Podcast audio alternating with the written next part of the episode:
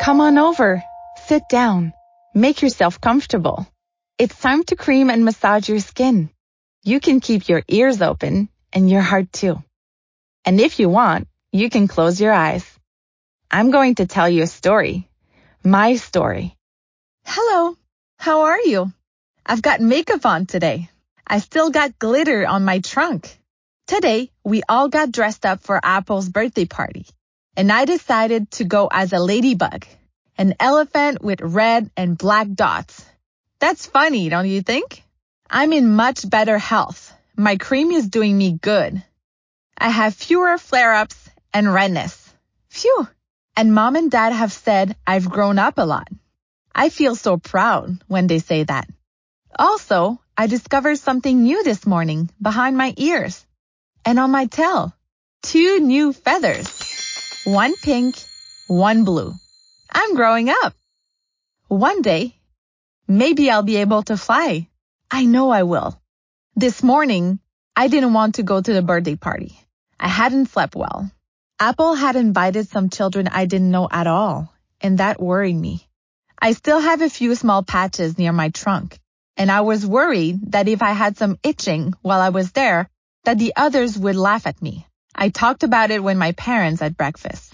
Dad said, Pikidou, I understand how you feel. New things can be scary, but it's important that you go to unwind and to have fun with your friends, said mom. Yes, but I don't like it when others ask me questions about my prickly skin. If they ask questions, it's not always to make fun of you. They want to find out. They don't know anything about eczema, said dad. Yes, and if you explain it well, they'll listen to you and you'll get to know each other. They're right. More stress means more scratching. I found that out yesterday in my poetry class. Mom helped me dress up as a ladybug and I went to Apple's party. Before I left, I heard Oops shouting, Wait for me, Pikidou.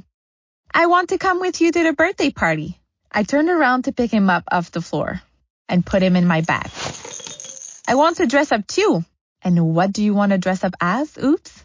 He thought for a bit and said, As Pikidou, an elephant with feathers and a big smile. I'll look beautiful like that. Thank goodness I've got my cuddly toy. I always feel big and strong and loved with him. Like when I'm with friends who accept me as I am.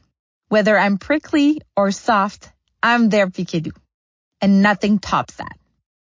I'm packing my bags at the moment because I'm going to, oh, but that's another story. The story I'll tell you tomorrow.